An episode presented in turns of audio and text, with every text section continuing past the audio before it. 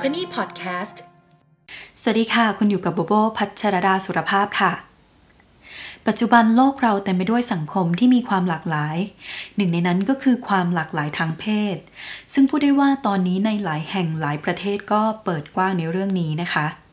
แต่ก็มีอีกหลาย ๆ แห่งเช่นกันค่ะ ที่กลุ่มที่มีความหลากหลายเหล่านี้ยังไม่ได้รับความเท่าเทียม ในด้านการยอมรับจากสังคมเท่าที่ควรจะเป็นในฐานะมนุษย์คนหนึ่งวันนี้ค่ะโบโบก็อยากจะมาแนะนำให้รู้จักกับเทศกาลพรายมันกันค่ะพรายมันคือการขับเคลื่อนให้มีการยอมรับกลุ่ม LGBTQIAN+ ค่ะ จริงๆ เนี่ยมีมาทุกยุคทุกสมัยนะคะ ในแง่มุมที่แตกต่างกันออกไป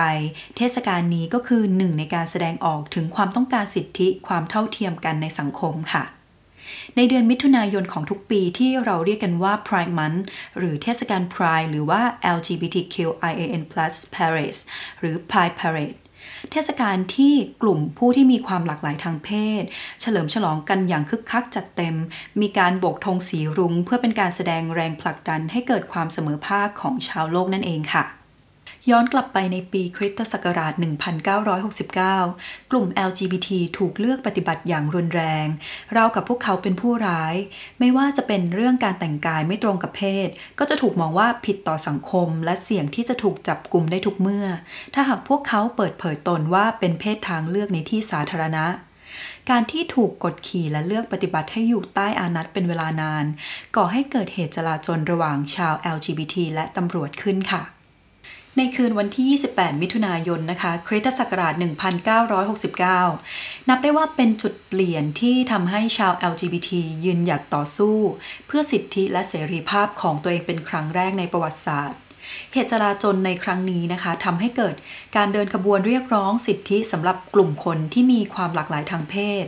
เพื่อรำลึกถึงเหตุการณ์ใน Stonewall เป็นครั้งแรกในนิวยอร์ก ลอสแองเจลิส ซานฟรานซิสโก และชิคาโก เมื่อวันที่ 28 มิถุนายน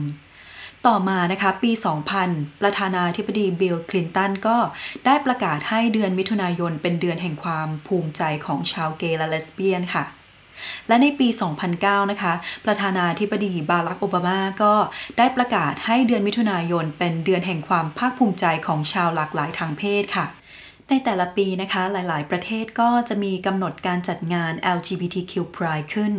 โดยจุดเด่นอยู่ที่การเดินขบวน Pride Parade แล้วก็มีผู้คนเข้าร่วมมากมายค่ะ ตั้งแต่ช่วงเดือนมิถุนายนถึงสิงหาคม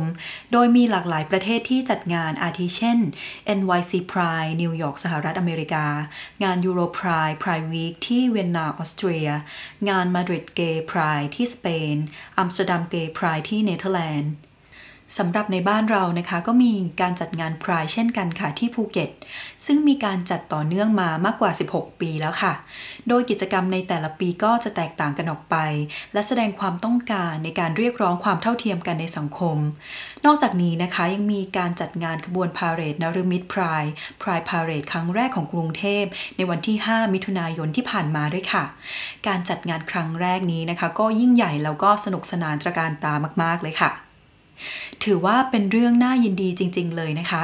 ทาง Blue Balcony ของเรานะคะ ก็ขอร่วมเป็นส่วนหนึ่งในการเฉลิมฉลองความเท่าเทียม แล้วก็ความหลากหลายทางเพศนะคะ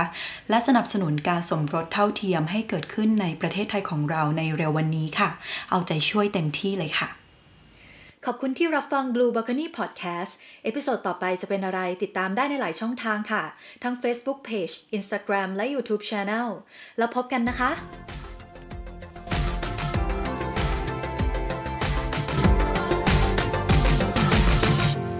Balcony Podcast